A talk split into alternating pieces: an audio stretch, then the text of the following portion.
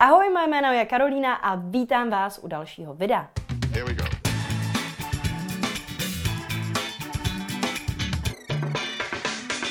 Tom dnešním videu budu odpovídat na vaše otázky, které jste mi zanechali na Instagramu. Takže pokud chcete, abych někdy příště zodpověděla třeba nějakou vaši otázku, stačí mě sledovat na Instagramu, což je www.instagram.com lomeno jak na reklamu a sítě, psáno samozřejmě dohromady.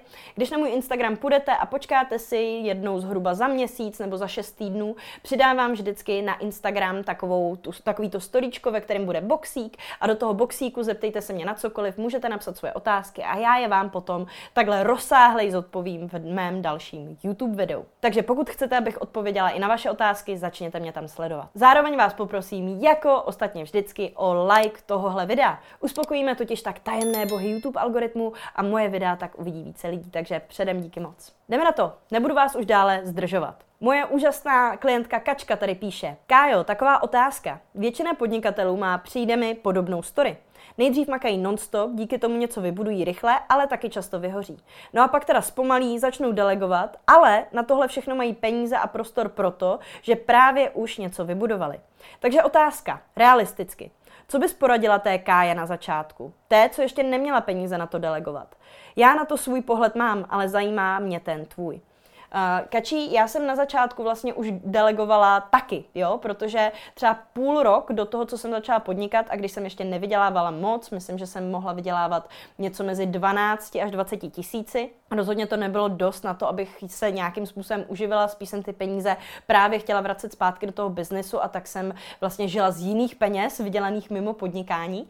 Takže vlastně už v téhle té době mě oslovila Klárka, což byla velká náhoda, vlastně moje střihačka YouTube videí, která mi napsala napsala něco ve stylu Ahoj Káji, nechceš, abych ti stříhala videa? A já jsem řekla, tak jo, pokecali jsme, nechala jsem jí nějaký video, zkusmo se stříhat a dohodli jsme se v podstatě jako okamžitě a uh, byla to vlastně i první role, kterou jsem chtěla nahajrovat. Takže třeba to, že uh, i ty nebo jako ostatní moji klienti se snažíte vlastně stříhat, třeba editovat videa od začátku, tak to je něco, co chápu samozřejmě, ale je to něco, co bych delegovala úplně okamžitě, úplně nejdřív, kdy na to vlastně ani člověk nemá ty peníze peníze ještě, nebo vlastně má nějaký minimální částky, kterýma disponuje. Protože třeba ta editace těch videí zabírá tolik času, že prostě to delegování je potřeba od toho úplného začátku. Takže já bych neřekla, že vlastně člověk na začátku delegovat nemůže, jo, nebo že když nemá peníze na to a tak. Některé věci delegovat samozřejmě jdou a já si myslím, že jsem naopak hrozně dlouho čekala s delegováním věcí,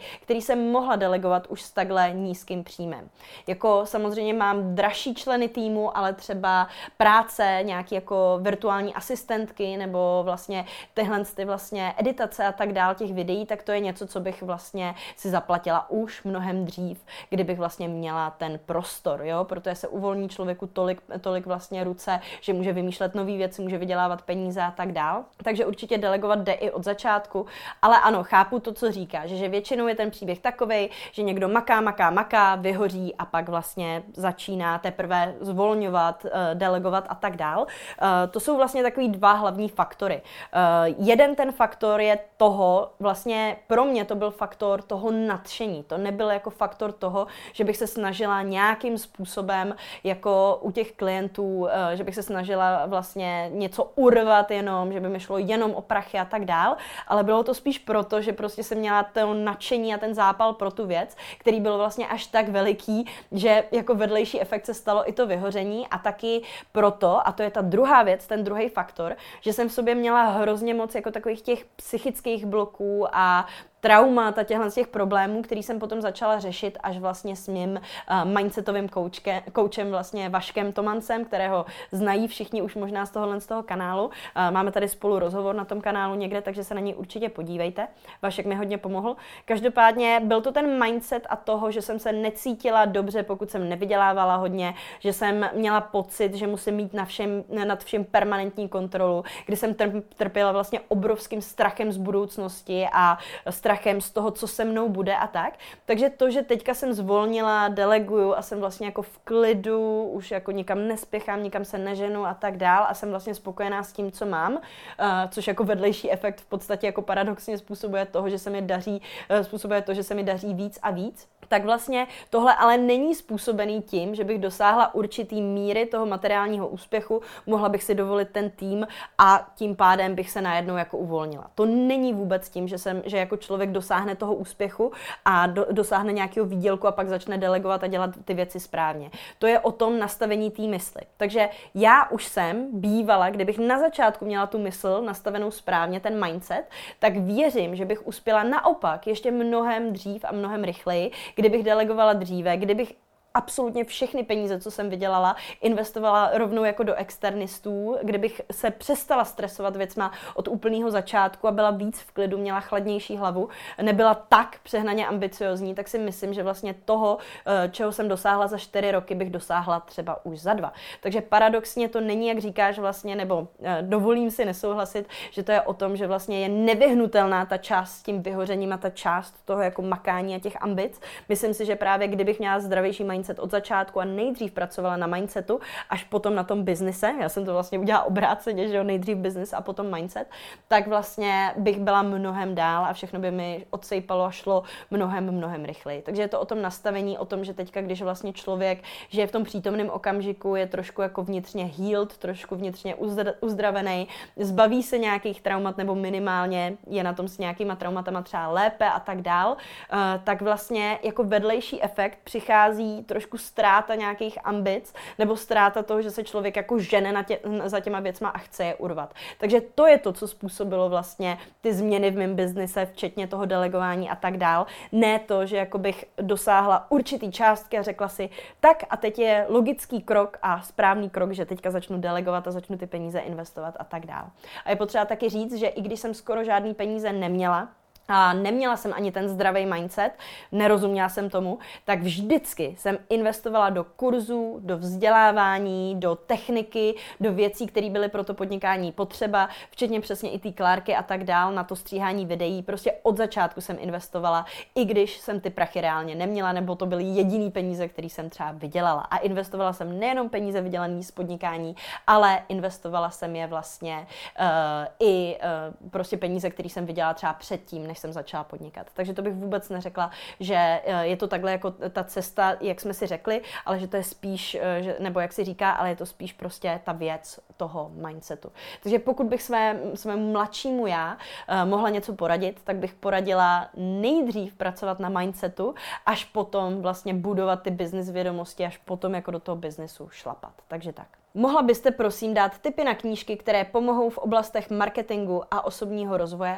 Určitě. Moje nejoblíbenější knížka jak v marketingu, tak osobním rozvoji je asi jak získávat přátele a působit na lidi od Dale Carnegieho. Lidi to chybně vydávají za nějakou literaturu, která učí, jak lidma manipulovat. To vůbec nevím, jak může někdo za manipulativní označit to, že vlastně některé typy z té knížky jsou třeba usmívejte se na lidi nebo dávejte lidem upřímné komplimenty a tak dále dál. Takže rozhodně si nemyslím, že to je manipulativní knížka, ale je to knížka, která je skvěle napsaná, je téměř marketingově napsaná, e, to znamená, jsou tam poutavý titulky u každé kapitoly a tak a dává neskutečně dobrý typy z lidské psychologie, které vám pomůžou nejenom to v tom, jak vlastně být lepším partnerem, jak být lepším kamarádem, jak se zpřátelit s více lidmi, jak vlastně být třeba dobrý public speaker, jak vlastně uh, třeba působit dobře na networkingu, nějaký konferenci a tak dál, ale naučí vás vlastně hrozně dobře i komunikovat komunikovat uh, s potenciálníma zákazníkama a klientama v onlineu, protože tam je ta komunikace v podstatě stejná. Takže určitě doporučuji tuhle tu knížku, potom samozřejmě Ogilvy o reklamě, ta bílá, ne ta žlutá, která se jmenuje Ogilvy o reklamě v digitálním věku. Tu nenapsal Ogilvy, to napsala agentura Ogilvy, takže Ogilvy o reklamě, bílá knížka, bílý vydání, tak tu si určitě přečtěte, protože to, jak Ogilvy dělal reklamu, uh, vlastně, která byla velmi vědecká, založená na uh, vlastně výzkumu, protože on on byl původně i výzkumník jako ve své kariéře, tak je to prostě jeden z nejlepších marketáků všech dob stále. Když se bavíme o marketingu, tak bych vám taky doporučila knížku, eh, která se jmenuje Scientific Advertising eh, od Hopkinse. Je to taková tenoučká knížečka, bohužel je ale si myslím jenom v angličtině, ale je to jedna z nejlepších knížek o marketingu taky. A knížka Breakthrough Advertising od Švarce, to je k dostání jenom ze zahraničí a stojí nějakou šílenou raketu, jenom v angličtině stojí asi 3800 mě stála tehdy za knížku obyčejnou, prostě jako je to tlustá knížka, ale stejně je to z toho důvodu, že nejsou ty výtisky a že ten člověk, který to prodává, tak samozřejmě ví, že na to může hrozně vyrejžovat, nicméně ta knížka za to skutečně stojí. Eh, je to právě perfektní knížka, pokud se snažíte třeba zabývat copywritingem a tak dále. Je to taková marketingová bible, kterou budete číst znovu a znovu dokola a budete neustále tam nacházet věci, které jste si předtím nevšimli, neustále něco zvýrazňovat a tak dále. Takže určitě určitě skvělá, úžasná knížka, kterou taky doporučuji. Potom, uh, co se týká osobního rozvoje a vlastně vizualizace a takovýchhle věcí, do kterých teďka pronikám, uh, tak bych vám doporučila knížku Psycho-Cybernetics, eh, nebo Psychokybernetika se to jmenuje v češtině, myslím, a potom knížku Breaking the Habit of Being Yourself od doktora Dispenzy. Eh, myslím si, že se jmenuje v češtině něco jako Zbavte se zvyku být sami sebou, tak tohle to jsou absolutně revoluční knížky, které vám ukážou to, že když změníte vlastně ve své hlavě ten příběh který sami o sobě sobě říkáte, to znamená, někdo jste vlastně ve své hlavě, eh, jste někdo, kdo se narodil třeba v Praze nebo v Plzni, jste někdo, kdo vystudoval tu a tu školu, jste někdo, kdo vlastně má tam a tam pihu prostě a takovéhle věci, tak když vlastně tyhle ty příběhy, o kterých sami o sobě říkáte o sobě, trošku pozměníte, stačí jenom trochu pozměnit a opakovat si tu novou verzi, co všechno to pro vás udělá, co to udělá pro vaše sebevědomí, co to udělá pro vaši práci, co to udělá pro vlastně tu vaši neuroplasticitu, což je uh, vlastně to, že váš mozek se neustále mění a vytváří nový a nový cestičky na základě toho, co do něj vlastně ládujete a co, na co často myslíte. Takže v podstatě, pokud budete myslet neustále na dobrý, pozitivní věci, tak se vám budou i dít dobrý, pozitivní věci, nebo vyšlapete si tam vlastně tyhle cestičky na to cítit, hlavně ty pozitivní emoce. Oproti tomu, když uvažujete stále negativně, tak si vyšlapáváte ty negativní cestičky a tak dál. Není to žádný woo není to žádná pseudověda, je, jsou to v podstatě jako absolutně logické věci o tom, že to, na co se soustředíme, eh, hraje vlastně hlavní roli v našem životě a to, na co se nesoustředíme, tak samozřejmě má ten efekt menší. Ale když se člověku nedaří, tak vlastně i tak se může zaměřit na ty pozitivní věci a to vlastně člověku strašně, strašně moc pomůže. Takže tohle to určitě. A potom jediná taková, která je čistě návodná, čistě o disciplíně, já už takovýhle knížky o osobním rozvoji moc nečtu, já mám spíš radši takovýhle, eh, jako je třeba třeba to Breaking the Habit of Being Yourself, ale pokud chcete nějakou čistě pragmatickou knihu, tak Atomic Habits neboli Atomové návyky od Jamesa Cleara, tuším, tak to je jedna z nejlepších knížek pro ty z vás, kteří třeba jsou chronický prokrastinátoři a chtějí si vybudovat nějaký lepší návyky. Další otázka zní, měla si někdy kvůli sociálním sítím psychicky těžký období, problémy se sebehodnotou? Uh, tohle to možná naráží na to, že uh, mám na sítích docela dost hate komentářů, docela dost uh, urážek na to, jak vypadám, nebo na moji orientaci a tak dál.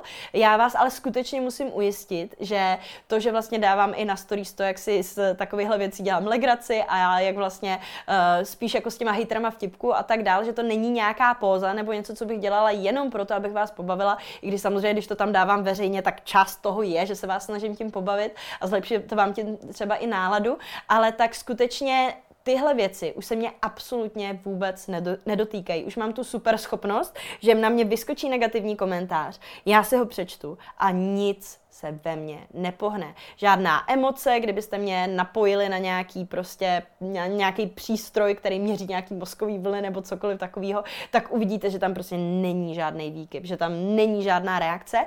A jediný, jak se tohle člověku ale povede, je tím, že si nechá narůst hroší kůži tím, že těch hejtů dostává tolik a tolik a tolik, že vlastně už přestane na to být senzitivní, už přestane jako na to mít tu citlivost, už to přestane vnímat a tak, což samozřejmě jakoby vyžaduje to, že na začátku je z toho ale docela zničený. Takže já si myslím, že se mi stalo někdy už v prvním roce, co jsem byla na sociálních sítích, že nějaký moje video na TikToku se stalo virálním a dostala jsem prostě úplně instantně třeba 50 fakt hnusných komentářů na můj zevnějšek, jo, fakt na moji orientaci, na jakýkoliv prostě, eh, na moje vlasy, uši, nos, prostě úplně všechno, co si dokážete představit. Do toho urážky samozřejmě o mojí expertíze, o tom, že nevím, o čem mluvím a tak dál. No a bylo to tak intenzivní, že to jsem měla psychicky vždycky špatný období, třeba týden, sbírala jsem se z toho, nevěděla jsem, co mám dělat, furt ty komentáře přicházely, přicházely, přicházely.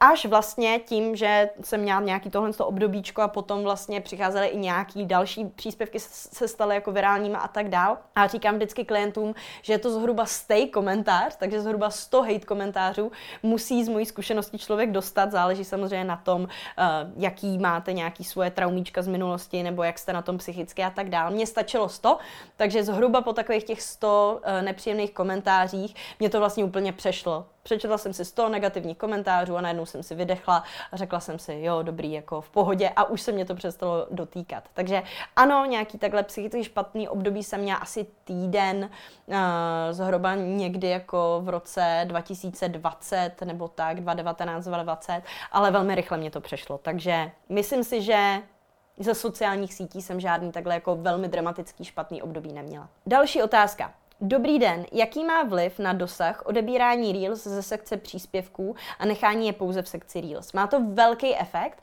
jednak nevím, proč byste to dělali vůbec, eh, protože Reels jsou nejlepší a nejpopulárnější typ kontentu teďka na sociálních sítích, takže proč byste je vůbec schovávali z té hlavní stránky, když jako by měl, měly být vlastně vaší píchou a měli byste je tam chtít dávat a tak dál. Takže určitě to nemá žádný odůvodnění ani a pokud to odeberete vlastně z téhle sekce, necháte to jenom v té sekci Reels, tak to funguje tak, že Instagram neukáže prvně to vaše Reelsko vašemu publiku. A to je hrozný průšvih, protože tím, že už máte nějaký publikum a to Reels se ukáže nejdřív tomu publiku, to publikum to začne lajkovat, komentovat, sdílet a tak dál, tak tím se vyšle Instagramu signál, že je to Reelsko dobrý a, a vlastně Instagram ho začne ukazovat víc a víc cizím lidem. Takže dostane vlastně to Reelsko takový, takový obrovský boost hned na začátku, oproti tomu, když vlastně to skryjete, tak to uh, vlastně Instagram začne nabízet jako podle svého nějakého uvážení s tím, že o tom videu nic neví, že neví, jestli je dobrý, jestli je špatný, jestli to lidi lajkují, komentují, sdílejí a tak dál, nebo ne. A tak je mnohem nižší šance, že bude to Reelsko mít vlastně vysoký dosah. Může se to stát, ale okrádáte se tím jednoduše o dosah, takže bych to nedělala. Další otázka. Co hudba v karusels? Má nějaký vliv? Celkově je dobré používat trendy hudbu? V karuselech jako úplně ne, tam je to irrelevantní, jestli používáte nějakou trendovou hudbu nebo tak, ale v Reels je to hodně důležitý. Trendová hudba jednoduše trenduje, to znamená, že vlastně lidi si zvyknou na, nějaký, na nějakou písničku nebo na nějaký koncept vlastně videa, třeba na nějaký typ scénky a když zrovna tenhle ten koncept trenduje, tak to video má prostě mnohonásobně větší dosah, protože se to lidem líbí, reagují na to, ta trendující hudba je umístěná nahoře vlastně na té platformě, takže lidi hodně projíždějí právě věci pod tou trendující hudbou a tak dál. Takže trendující hudbu určitě používat, ale hlavně v Reels. Další otázka. Jak vypnout a nepřemýšlet pořád nad prací? Máš nějakou radu? Děkuji. Uh, to je hrozně složitý. Jako já jsem vlastně byla velký workoholik, myslela jsem na práci pořád a teďka jsem vlastně ve fázi, kdy na tu práci skoro nemyslím. Jednak samozřejmě velký faktor je to, že jakmile člověk začne vydělávat tolik, že nemusí mít nějakou jako existenciální krizi neustále, která je taková, že ježíš, když mi odejde tenhle ten klient, tak nebudu mít na chleba, tak to samozřejmě je jako složitá situace situace a jakmile se z ní člověk dostane a už vlastně ví, ano, i kdyby odešlo třeba pět klientů, tak budu v pohodě, tak se má mnohem líp a nemusí jako na tu práci tolik myslet a nemusí být v neustálém stresu a úzkosti a pnutí. Nicméně, jakmile se člověk dostane za tuhle tu hranici a je pořád nervózní nebo pořád na tu práci myslí, tak už je to nějaký problém. A je to vlastně pravděpodobně to, že člověk tou prací buď to řeší uh, to, že nechce řešit něco jiného ve svém životě, to znamená používá ji jako rozptýlení, jako nějakou distraction, od toho svého reálného života, eh, nebo to vlastně může být to, že od té práce člověk odvíjí svoji sebehodnotu, jo? to znamená, že pokud nepracuju, nejsem nikým, že jo? můj život nemá žádný smysl, nemám žádnou hodnotu jako člověk a tak dále. Může to být hned několik faktorů, pro mě to byla taky jako velký problém se vlastně od té práce oprostit a vlastně nevím, jak přesně, ne, nesnažila jsem se vyloženě nemyslet na práci v posledním roce, co pracuji vlastně s Vaškem Tomancem, se svým koučem, ale to nebylo naším hlavním cílem. Mým hlavním cílem bylo začít být šťastná, a být šťastná vlastně bez nějakých externích vlivů a tak dál. Najít to štěstí někde uvnitř, což se nám s Vaškem podařilo, nebo s čímž mi pomohl, je to vlastně tím, že jsem se naučila žít mnohem víc eh, v přítomném okamžiku, naučila jsem se mnohem víc jakoby mít radost z maličkostí, to znamená neřešit to, kolik mi dneska přišlo peněz na účet, nebo samozřejmě může mi to udělat radost, ale mám i radost z toho, že si dám prostě rohlík s máslem teďka, jo, nebo mám radost z toho, že mě na kamarádka napíše hezkou zprávu, nebo mám radost prostě z toho, že je venku hezky a tak dál, což je něco, eh, vnímání si toho, vracení se do té reality, což je něco, co uděláte pomocí psaní deníku, pomocí meditací a tak dál, tak vlastně tím, že se zpřítomníte, dostanete se do té přítomnosti, tak vlastně v té přítomnosti neexistuje žádný stres z práce v budoucnu nebo to, co se v práci stalo v minulosti a tím pádem se soustředíte buď na ty činnosti v práci, co děláte, a nebo když v té práci nejste, tak normálně vnímáte ten život takový, jaký je a je to vlastně hrozně hezký. Takže naučit se žít v tom přítomném eh, okamžiku pomocí meditace a podobných cvičení, to je určitě jako hrozně důležitý. A potom vlastně dělat různý, já vím, že to je trapný a tohle slovo v češtině je hrozně trapný a furt se jako o tom mluví a jsou tady jako různý ezokoučové a koučky, který to jako furt opakují, ale je to tak. A myslím si, že to hlavní, co mi pomohlo v celé téhle mojí self-development cestě uh, a tomu eh, hlavně, že jsem šťastná dneska a že právě neřeším tolik práce, neřeším tolik peníze, jo, a jsem prostě jako mnohem víc zpřítomněná, tak je to hlavně tím, že uh, jsem se naučila být vděčná, jo, to znamená, nestačí takový to, co se říká, každý večer před spaním si napište tři věci, za které jste vděční, jo, to jsem úplně nedělala, ale dělala jsem vlastně teďka půl roku minimálně takovou meditaci, kde vlastně člověk má na začátku myslet na tři takový, už jsem to doporučovala v nějakém jiném videu, tak to nechci doporučovat tady znova, ale jsou to vlastně nějaký tři body nebo tři věci, na které z posledního týdne nebo které jsou hodně fresh, hodně intenzivní zážitky, štěstí s někým, kdo je nám blízký, s přítelem, s přítelkyní, s manželem, manželkou, kamarády, prostě rodiči nebo dětmi nebo něco takového, tak si vzpomenout na nějaký intenzivní moment štěstí, kdy se třeba směju s kamarádama v hospodě nebo tak a myslet na to a být skutečně cítit jako tu lásku nebo ten prostě pozitivní pocit, co cítím v tom momentu momentě